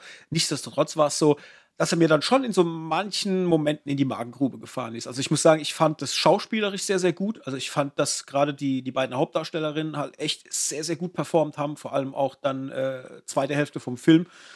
Äh, auch sehr krass, wie sich da gewisse Dinge entwickeln und wie das auch dargestellt wird. Schauspielerisch fand ich das echt äh, sehr, sehr eindringlich. Ich habe vor allem die erste Hälfte oder das erste Drittel sehr, sehr stark gemocht. Ähm, weil ich überhaupt nicht gerechnet habe, dass sowas schon direkt zu Beginn vom Film so kommt. Das waren jetzt so Themen, die ich einfach äh, oder die ich in anderen Filmen eher so ab der zweiten Hälfte irgendwie äh, erwartet hätte. Da passiert halt schon sehr, sehr viel direkt schon zu Beginn.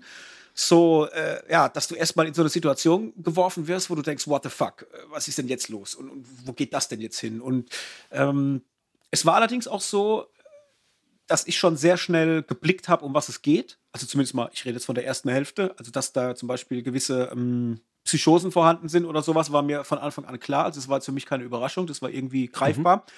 Und ähm, dann spitzt sich ja alles so weit zu, bliblablub, und gerät natürlich dann auch irgendwann zu diesem Moment, ja, wo so die erste Hälfte vom Film langsam zu Ende geht. Und da hatte ich schon so erste Momente, wo ich mir gedacht habe, ah, ich weiß gerade nicht, ob ich das so realistisch finde, wie da agiert wird. Ähm, ich versuche mich jetzt möglichst spoilerfrei auszudrücken. Also gerade wenn es darum geht, wie dann äh, Anna um, äh, umgeht mit der Situation und was dann so passiert, ah, ich weiß nicht, ob das so, ob das für mich greifbar ist. Also sprich, ich hätte, glaube ich, schon längst die Beine in die Hand genommen und wäre weg.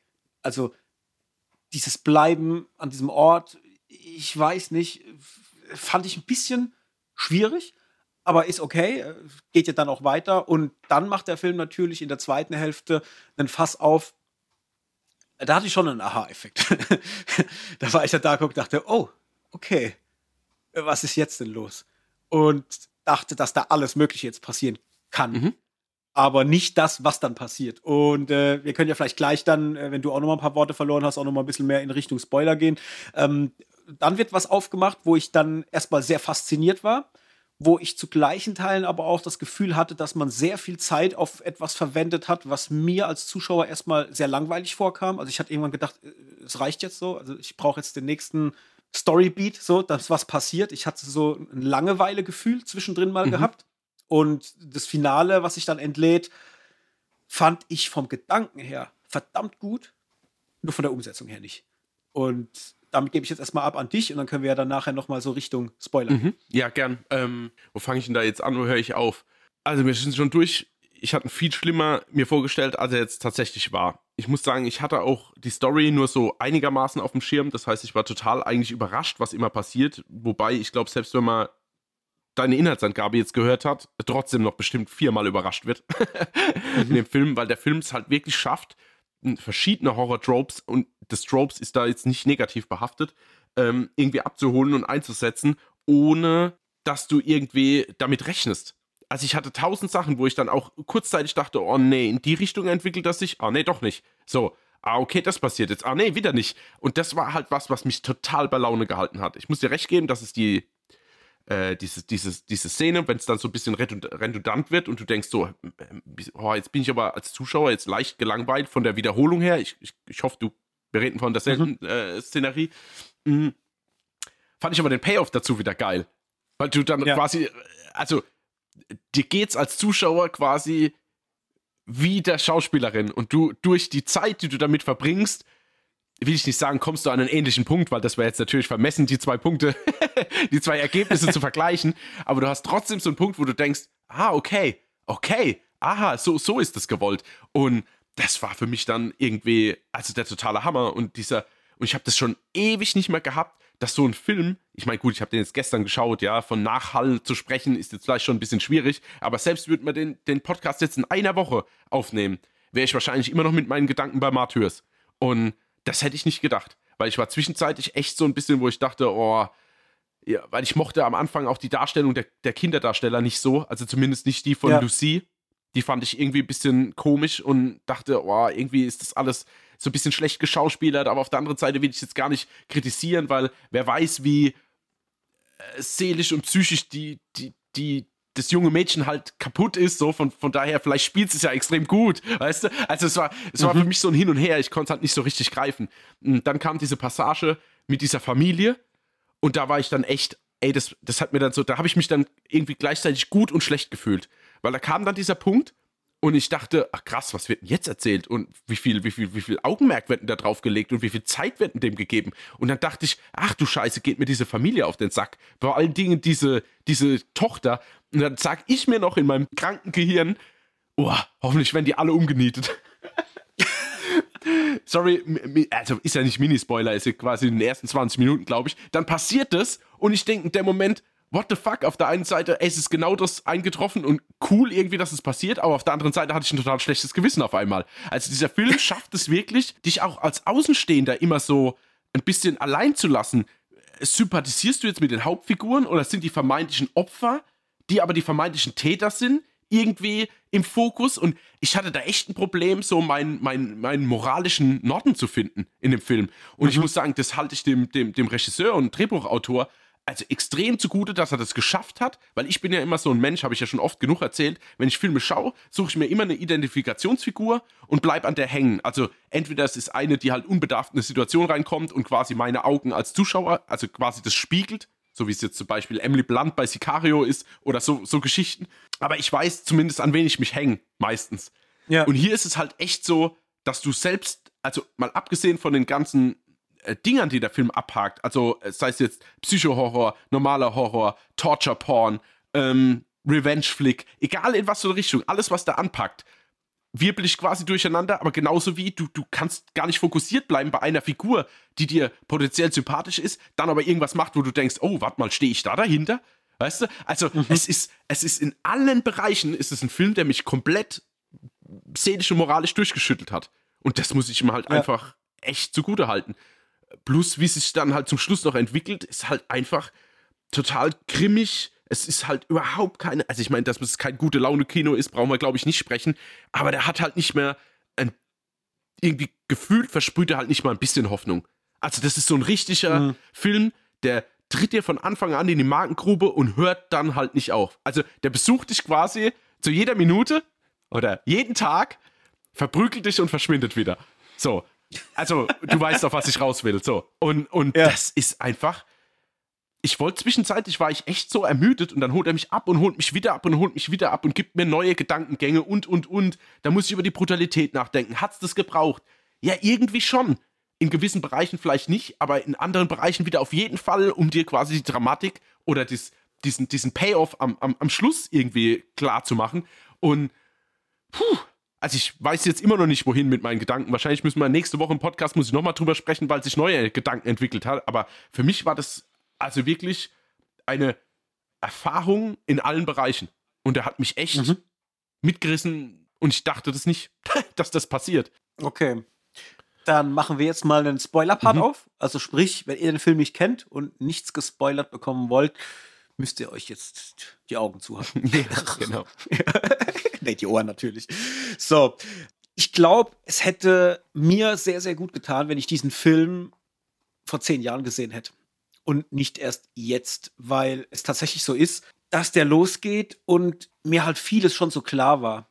Also, dass zum Beispiel Lucy äh, dieses Wesen sieht, also sprich die Frau, die sie damals nicht gerettet hat und sie davon verfolgt wird mental, es war mir von Anfang an klar, dass es natürlich nur Psycho-Horror ist und so. Und ich glaube, ähm, zu Beginn vom Film, wenn man nicht schon tausend Filme gesehen hätte, die in eine ähnliche Richtung gehen, hätte man das vielleicht nicht gleich assoziiert, sondern hätte sich gedacht, okay, vielleicht stimmt da irgendwie was nicht. Also der Horror-Effekt am Anfang durch dieses äh, Wesen, was sie ständig sieht, den fand ich saugut in Szene gesetzt. Also wirklich auch optisch. Das war richtig creepy. Mhm.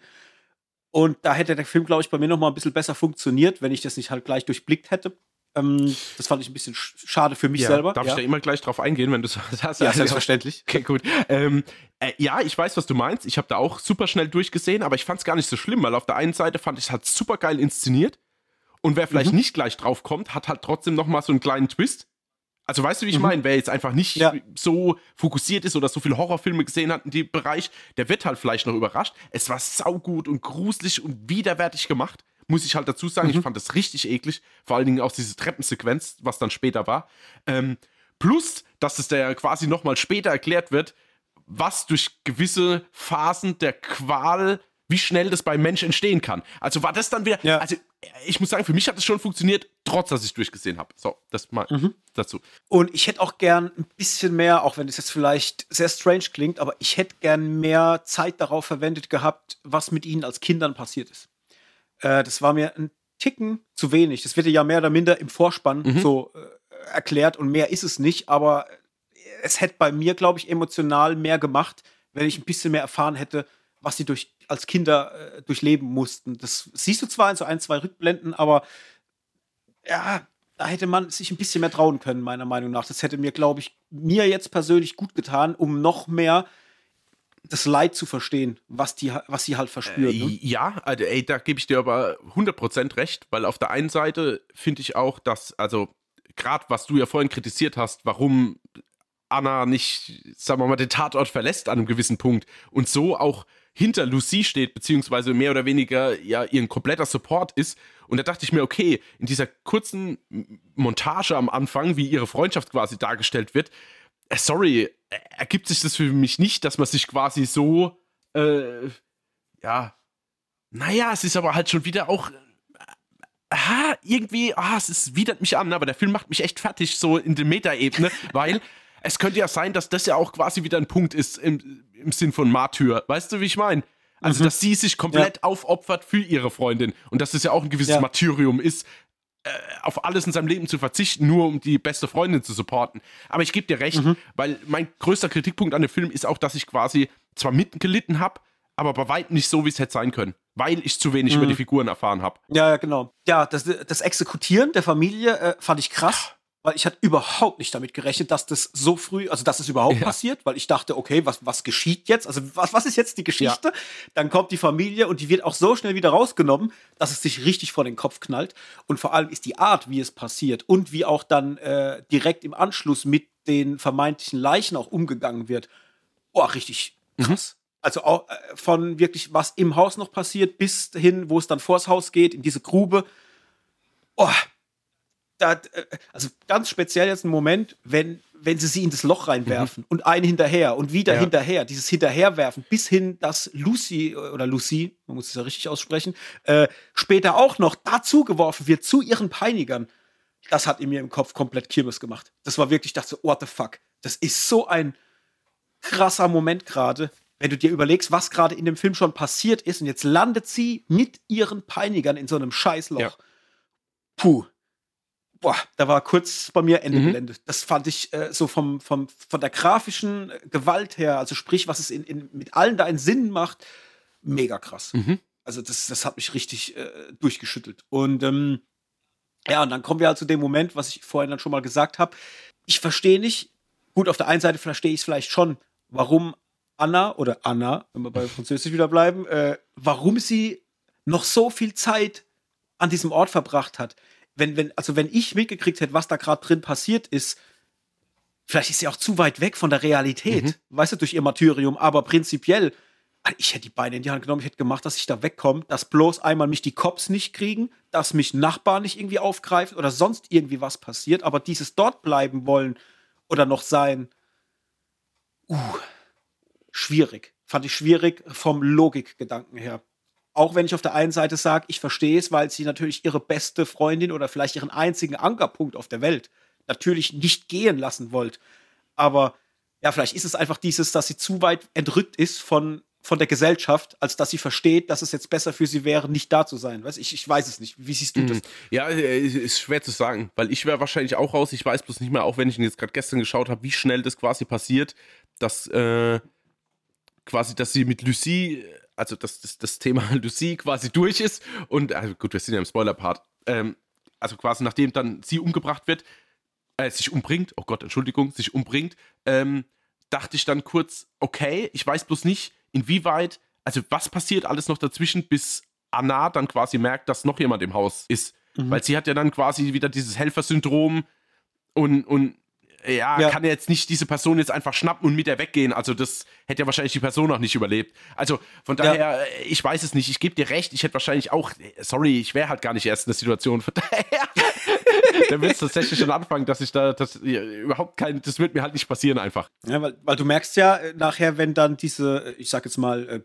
Gesellschaft mhm. dahin kommt, äh, die sagen ja, sie haben, sie haben versucht, irgendwie dort anzurufen, mehrfach. Und das muss ja schon über einen gewissen Zeitraum passiert sein. Also es ist nicht innerhalb von einer Stunde passiert, sondern da war schon Zeit zwischendrin die Anrufe machen, die werden nicht erwidert, man macht nochmal einen Anruf, es wird auch nicht erwidert. Also man muss ja noch hinfahren. Also genau, also ja. dass, dass quasi der Moment entsteht, dass da was nicht stimmen kann und dass wir jetzt dahin müssen, um zu gucken, was los ist. Das würde ich behaupten, braucht schon etliches an Stunden. Ja, vielleicht sogar, äh, ich meine, theoretisch sogar eine Nacht, oder? Wenn ich mir überlege, sie ruft doch ihre Mutter an, also Anna, und dann ja, kommt ihr, ja, glaube ja. ich, aber mehr oder weniger diese OP noch und dann legt sie sich ja erstmal neben Lucie und schläft er da ein, bis mhm. sie dann wieder quasi geweckt wird von dem Opfer. Also äh, so ein Tag, anderthalb gehen auf jeden Fall rum, ja. Ja, ja, ja. genau. Und da dachte ich halt als Zuschauer, ah, weiß ich nicht. Mhm. Ah, ja, ja, nein, uh, schwierig. Aber klar, sei mal in der Situation, sei so traumatisiert, vielleicht äh, bist du auch einfach ohnmächtig in dem Moment und weißt gar nicht, was ist der nächste, das nächste, was ich machen soll oder kann. Ne? Ja, und scheinbar hat sich ja, wie du schon gesagt hast, ja irgendwie gefühlt ja von allem losgesagt. Also sie hat keinen Kontakt mit ihrer Mutter, sie hat vermeintlich auch keine Freunde oder einen Freund oder irgendwelche Anhänger. Also sie war ja mehr oder weniger Thelma und Louise unterwegs und ähm, mhm Genau, von daher, ey, ich gibt genug Gründe. Also es war jetzt kein Punkt, wo ich mich drauf aufgehangen habe, weil mir viel zu viele Sachen äh, irgendwie positiv entgegengeschlagen sind, dass ich jetzt da jetzt gar nicht so lange drüber nachgedacht habe. Aber ich, ich weiß schon, ja, was ja. du meinst. Es ist schon irgendwie, man muss drüber nachdenken eigentlich, wenn man es sieht. Ja, dann äh, für mich war noch halt, wie gesagt, ein großes Thema, wenn sie halt alles entdeckt, was da in dem Haus noch so mhm. vor sich geht und so weiter und so fort. Und dann natürlich auch in Gefangenschaft gerät. Das war dann so ein Moment, wo ich sage, ja, auf der einen Seite verstehe ich, warum man es als Zuschauer immer wieder gezeigt bekommt, weil es dir ja auch vermitteln soll, äh, in welcher Situation äh, Anna sich befindet und wie es sie halt mürbe macht. Mhm. Aber dieses mürbe machen habe ich tatsächlich auch als Zuschauer so empfunden, im, im, im Sinne von, oh, jetzt habe ich das Gefühl, dass der Film gerade einen Stillstand hat. Ja, das ne? dachte ich auch, aber ich glaube, das ist halt Sinn und Zweck. Also, so wie die mhm. Darstellerin mürbe gemacht wird, so sollst du das Gefühl zumindest kurz und denken, hey, sag mal, was geht denn da ab? Bis sich dann quasi rausstellt, weißt du, so, also, was ja, das Ziel ja. ist. Und, und dann ist es für die Darstellerin wie auch für dich ein Aha-Effekt. Hätte es dieses mhm. Zermürben nicht gegeben, hätte es nicht so viel Wirkung gehabt, aus meiner Sicht. Aber ich habe mhm. ähnlich gefühlt ja, wie du, stimmt. nur, wie gesagt, dieser Payoff dann, der hat mir dann schon wieder alles, alles gut gemacht. Also alles gut.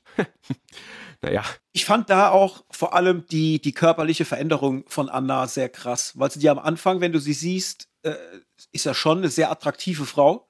Und wie sie durch, durch diese, die, diese Misshandlungen halt immer mehr auch irgendwie an, an Strahlkraft verliert. Jetzt mal unabhängig davon, dass sie äh, die Haare geschnitten mhm. kriegt und so weiter, aber diesen, du merkst schon, auch das ist mal von der schauspielerischen äh, Seite, dieses, dieses, die Wirkung, die sie auf dich hat, jetzt mal rein von Mensch zu Mensch, beim, beim, beim, beim Zugucken, wie sie da actet, das fällt richtig in den Keller, im wahrsten mhm. Sinne. Also das ist wirklich, du merkst, es wird immer weniger, bis sie am Ende halt einfach nur noch so eine, eine, eine leere Hülle darstellt. Und das haben sie dir schon krass vermittelt. Einmal durch das Acting, aber einmal auch durch die Optik von mhm. ihr, weil du sie am Ende eigentlich gar nicht mehr erkennst. Also es nee. ist gefühlt äh, was ganz anderes. Und das war auch sehr eindringlich. Also es ging schon sehr in die Magengrube auf jeden Fall.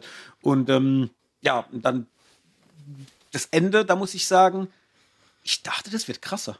Ich dachte, dass man, also grafisch krasser, nicht vom, vom Inhaltlichen her, weil das ist ein What the fuck-Moment äh, auf jeden Fall. Ähm, aber als sie da dann halt, ich sag mal, das, Finale ihres Martyriums äh, durchlebt, da dachte ich, das kriegst du mehr gezeigt. Also da siehst du noch ein bisschen mehr. Da hätte ich, ja, hätte ich gedacht, die drücken da noch mal so richtig äh, auf die Tube. Mhm. Ja, äh, Was denkst ich, du? Ja, ich hätte den Film halt, äh, also ich hätte ihn davor schon geendet. Also da gibt es ja diesen einen Zoom auf ihr Auge und du siehst, dass er so ein bisschen ja. an so, naja, wie soll man sagen, so visuellen Spielereien, was quasi sie gerade mhm. sieht oder zumindest in ihren Kopf vorgeht. Und ich hätte es einfach, ich hätte es einfach cool gefunden, wenn es dann einfach weiß wird, das Bild und dann läuft der Abspann. So dass du dir mhm. quasi äh, genau weißt, okay, jetzt ist er an dem Punkt, sie hat akzeptiert, es ist alles egal und sie ist quasi auf dieser Schwelle von Leben ja. zu Tod, aber akzeptierend. Mhm. Und das fand, äh, hätte ich ja, irgendwie als, letztes, als letztes Bild irgendwie cool gefunden, aber das, ja, wird ja dann trotzdem nochmal noch mal kurz der Erklärbär gespielt. Ja, wobei, hättest du es als Zuschauer überhaupt dann verstanden, um was es eigentlich geht? Ja, ja, Also weil, weil diese Mademoiselle erklärt es ja am Anfang, wo die an dem Tisch sitzen, was eigentlich das Ziel Ach, ist. ja, also von ja, daher, also als, äh, einigermaßen aufpassender Zuschauer hätte ich, glaube ich, schon gemacht. Aha, so ist es also. Und jetzt, jetzt hat sie den Punkt erreicht und der Film ist rum. Mhm. So, es, also das. Ziel. Martyrium wurde erreicht im Film Martyr Ja. so. Also weißt du, es wäre für mich ein Ja, ja. rundes Ding gewesen. Auch so, aber absolut. äh, ich hätte ihn halt vorher ein bisschen fünf Minuten vorher enden lassen. Ja gut, dann kommt natürlich das Finale. Also wir haben dann diesen Moment, äh, wo du einmal halt Anna nochmal siehst, äh, nach allem, was ihr halt passiert ist. Da muss ich sagen, puh, krass widerwärtig.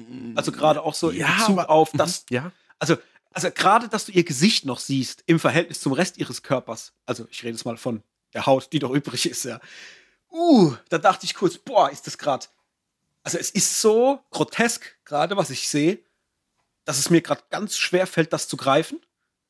Und äh, aber auch nicht ganz sicher war, und das hat, da habe ich echt drüber nachgedacht, ob der Mensch sowas überhaupt mitmachen kann. Weil deine Haut ist ja ein Organ Mhm, letztendlich. Und ich weiß gar nicht, wenn man dir so viel davon wegnimmt, ob du nicht ko äh, kollabierst und es ist Feierabend. Ja, das weiß ich halt auch nicht. Also, das ist, sagen wir mal, diese Ich meine, äh, Ja. kurz, sie erklären es ja damit, dass sie ja an Schmerzen so lange herangeführt wurde, dass sie wohl in der Lage ist, es zu überstehen. Aber ich weiß gar nicht jetzt rein von, ist, ich meine, das ist jetzt krass reingedacht, wieder zu tief wahrscheinlich, aber so Thema Kreislauf und Herz und, und, und so weiter. Weißt du, dein Körper ist ja irgendwann so äh, überfordert, dass er sagt, sorry, geht nicht mehr, tschüss. Mhm. Äh, Da hab ich mich ja, gefragt, Also so. das kann ich Ja. jetzt natürlich nicht beantworten. Jetzt, also da müsste ich jetzt meinen Doktor anrufen, ob das geht. Aber meine, du siehst ja am Anfang auch schon Beispiele, wobei das natürlich auch im Film ist, wie viel auch andere Menschen schon mitgemacht haben, bis sie überhaupt an diesen Punkt kamen. Und ja, also ich weiß es nicht, ich habe es jetzt nicht hinterfragt, weil ich dachte, ey, äh, irgendwie, klar ist die Haut ein Organ und ist zum Atmen da, beziehungsweise zum Schwitzen, alles drum und dran und der ganze Kreislauf funktioniert nur durch die Haut, von daher ja schon, aber sie, sie bringen sie ja an den Punkt, äh, quasi Nahtoderfahrung und tasten sich ja da quasi mehr oder weniger ran.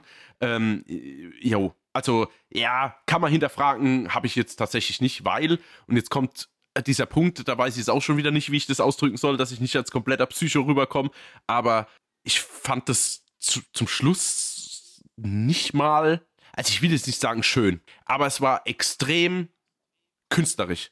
Also ich habe das quasi gesehen, wie sie ja da auch hängt. Also ich meine, wenn man das jetzt erzählt, ihr müsst den Film halt geschaut haben, um das, glaube ich, zu verstehen, was ich jetzt gerade sage. Wenn sie da so hängt quasi und, und kurz vor diesem Martyrium quasi steht, muss ich sagen, hat das extrem viel künstlicheres, äh, künstlerisches so rum.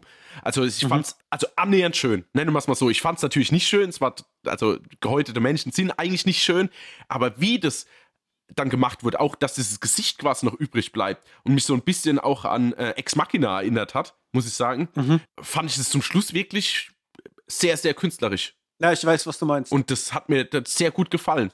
Also es hätte auch super auf so eine Ausstellung oder wie, wie heißt dieser Typ, der da irgendwie mit, mit, mit, mit äh, ausgestellten Menschen. Körperwelten. Ja, zum Beispiel Körperwelten, sowas. Weißt du, also das wäre genauso Mhm. gut, hätte das jetzt auch, so ist das Kunst oder kann das weg, weißt du? Also ich fand schon, Ja, ja. ich es schon sehr, sehr künstlerisch. Und das, also dies, das muss ich sagen, hat mir auch zum Schluss dann in Anführungszeichen sehr, sehr gut gefallen. Auch wenn es natürlich unterm Strich widerwärtig ist, was ist.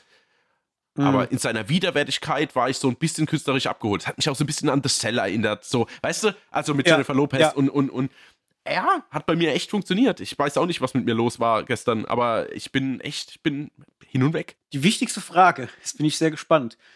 Am Ende trifft sich ja diese Gesellschaft wieder, weil die natürlich alle wissen wollen, was da passiert ist und was natürlich auch äh, die Geschichte ist, die Anna dann letztendlich der alten Dame erzählt hat.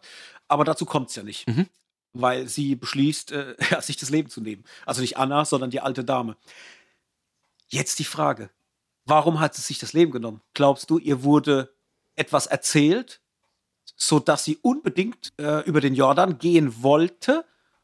Oder glaubst du, ihr wurde vielleicht sogar gesagt, da gibt's gar nichts und sie kam dann einfach nicht mehr klar, dass das wie so eine Art äh, Affekthandlung war? Was eigentlich auch Quatsch wäre, weil sie sich dann einfach früher ins Nichts begeben hätte, wenn man genau drüber nachdenkt. Aber könnte ja auch sein. Was glaubst du, was der Grund war, warum sie ihren ganzen Leuten das gar nicht mehr alles hat erzählen wollen und sich, und sich dazu entschieden hat, halt einfach äh, von der Erde zu gehen? Ja, ist halt eine super schwierige Frage. Ich habe da auch echt. Also äh, ich, ich glaube auch, dass der Film mit Absicht Ja, das ja. so macht, um dir ganz viele Möglichkeiten hinzulegen. Ja, ja, selbstverständlich. Also genauso sehe ich das auch. Und ich glaube, jeder kann das so für sich ein bisschen natürlich auch interpretieren. Ich habe natürlich jetzt auch in Anführungszeichen viel drüber nachgedacht. Ähm, ja, es ist so ein bisschen, ich bin so ein bisschen zwiegespalten. Auf der einen Seite könnte ich mir vorstellen, dadurch, dass du quasi nochmal ein kurzes Kinderbild von Anna siehst, nachdem sie quasi dann mehr oder äh, nachdem, also kurz bevor der Film rum ist, dachte ich kurz darüber nach, ob es nicht vielleicht so ist, dass quasi es eigentlich gar nichts Spannendes passiert, sondern das Leben geht irgendwie von vorne wieder los. Weißt du? Einmal mhm. diese Thematik. Auf der anderen Seite habe ich mir gedacht, dass vielleicht einfach überhaupt nichts ist und Mademoiselle oder wie hieß sie, einfach nur Mademoiselle, glaube ich, dann feststellt, dass sie quasi ihr Leben lang alles, was es sämtlichen Menschen angetan hat und, und, und, quasi rausstellt, dass einfach nichts ist. Ja? Also, dass das, ja. dieser Blick vielleicht Erlösung darstellt, dieses Martyrium, aber unterm Strich halt einfach ein Nichts ist. Natürlich gibt es auch die mhm. Option, dass sie sagt, okay, sie will sich so, so schnell wie möglich ähm, dahin bewegen, deswegen bringt sie sich um. Aber ich jetzt, du hast mich ja gefragt und ich persönlich würde sagen, dass es, weil sie ja auch dann quasi durch die Tür zu ihrem Adjutanten oder was sagt, dass, äh, also so von, von wegen so, ich weiß gar nicht mal, wie sie sich ausdrückt, man, da gibt es, glaube ich, irgendwo gibt es das Zitat. Ah, genau, hier können Sie sich vorstellen, was nach dem Tod mit uns passiert? Können Sie? Zweifeln Sie. Und dann passiert es ja. Genau, das war dieser ja. Original-Quote. Und von daher denke ich halt einfach, dass das alles für die Katz war, unterm Strich. Und sie will jetzt aber mhm. auch quasi nicht die, das komplette Leben aller Beteiligten zerstören, indem sie das jetzt einfach sagt. Auf der anderen Seite, wenn sie das Leben nimmt, machen sie ja ewig weiter, um ja wieder rauszufinden, was Mademoiselle gehört hat. Also es ist so ein bisschen, es gibt wahrscheinlich tausend Wege, äh, das irgendwie zu interpretieren. Was, was war denn so deine Sicht auf die Dinge? Am, am, am ehesten könnte ich mir vorstellen, dass da nichts mhm. ist. Mhm. Und ja, deswegen man natürlich auch als Oberhaupt von so einer äh, geheimen Organisation, die ja auch ihr Leben diesem Thema widmen, man will vielleicht nicht die Überbringerin dieser, dieser Neuigkeiten sein oder irgendwas in diese Richtung. Ähm, aber ich glaube, das ist auch immer so ein bisschen daran gebunden, wie man selber vielleicht auch glaubt. Also jetzt gerade nicht in Bezug auf den Film und die Menschen im Film, sondern auf uns als Zuschauer. Weil ähm, ich muss sagen, mit dem Thema äh, Leben nach dem Tod, ich will jetzt keinen riesen Fass aufmachen, sonst könnten wir noch eine Podcast-Folge mhm. aufnehmen. Äh, da habe ich meine Zweifel, weswegen ich dann eher dahin tendiere zu sagen, sie hat wahrscheinlich erfahren, dass da nichts wäre. Wohingegen ich mir vorstellen könnte, dass Menschen, die sich äh, viel damit beschäftigen und, äh, und davon überzeugt sind, dass es existiert nach dem Tod und auch vielleicht mit Wiedergeburt und so Sachen, dass die wiederum eine ganz andere Sicht dann darauf haben und es auch komplett anders einordnen würden, vermutlich. Aber es ist spannend. Also es, ich glaube aber, ja, wahrscheinlich war da nicht so viel. Mhm. Das denke ich auch. Ist auch mein First Pick sozusagen. Ja, aber da könnt, äh, das ist doch mal ein schöner Aufruf. Da könnt ihr uns da draußen, wenn ihr den Film geguckt habt und sagt, ich habe da eine ganz eigene Meinung dazu, schreibt uns das mal bei äh, Instagram, bei Twitter, meinetwegen auch äh, auf äh, Spotify, überall, wo man uns schreiben kann. Gerne mal äh, anschreiben. Wir sind gespannt. Gespannt bin ich auf deine Bewertung.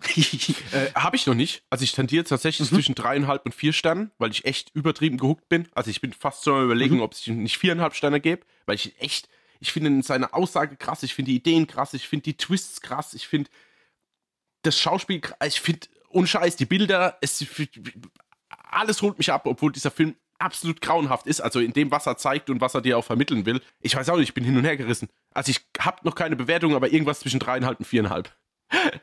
die, die, die, Zeit okay. wird es äh, bringen. Ja, das ist doch äh, äußerst gut. Mhm. Ja, ich fand den auch äußerst gut. ja, ich bin da ein äh, bisschen anders. Äh, ich muss tatsächlich sagen, direkt nach dem Gucken hatte ich ja das Gefühl, also zwischendrin, dass da irgendwie mal so eine langweilige Phase drin war und ich halt vieles einfach, ja, halt schon äh, gefühlt mehrfach schon gesehen hatte aber das liegt natürlich einfach am Alter vom mhm. Film. Ähm, deswegen habe ich ihn jetzt erstmal mit zweieinhalb bewertet, weil ich da doch schon ein Stück weit gelangweilt war. Ich muss sagen, jetzt auch gerade nach unserem Gespräch heute, bin ich auch eher wieder bei einer besseren Bewertung. Also wenn ich ihn jetzt nochmal bewerten würde, würde ich wahrscheinlich eher bei drei landen. Vielleicht würde ich sogar, wenn ich ihn nochmal gucke, auch noch ein bisschen was draufpacken. Das ist wirklich so ein Film, habe ich jetzt gemerkt nach ein paar Tagen, äh, wo er jetzt dann schon liegt, äh, bei mir im Gedächtnis, der wächst beim drüber nachdenken. Mhm. Deswegen, ja, jetzt erstmal, weil ich ihn da bewertet habe, direkt nach dem Gucken bin ich bei zweieinhalb, aber eher mit der Tendenz, dass da noch was dazukommt. Noch was zu erwähnen. Nee, tatsächlich nicht. Alles andere, nee. Also würde ich jetzt nicht sagen. Und ich ärgere mich wahrscheinlich wieder, dass ich tausend Sachen vergessen habe, aber so ist es nun mal, Mike. Ich weiß, kann nur Okay. zu erwähnen, dass ich äh, ein wenig im zeitlichen Druck bin. das muss ich noch erwähnen. Ja.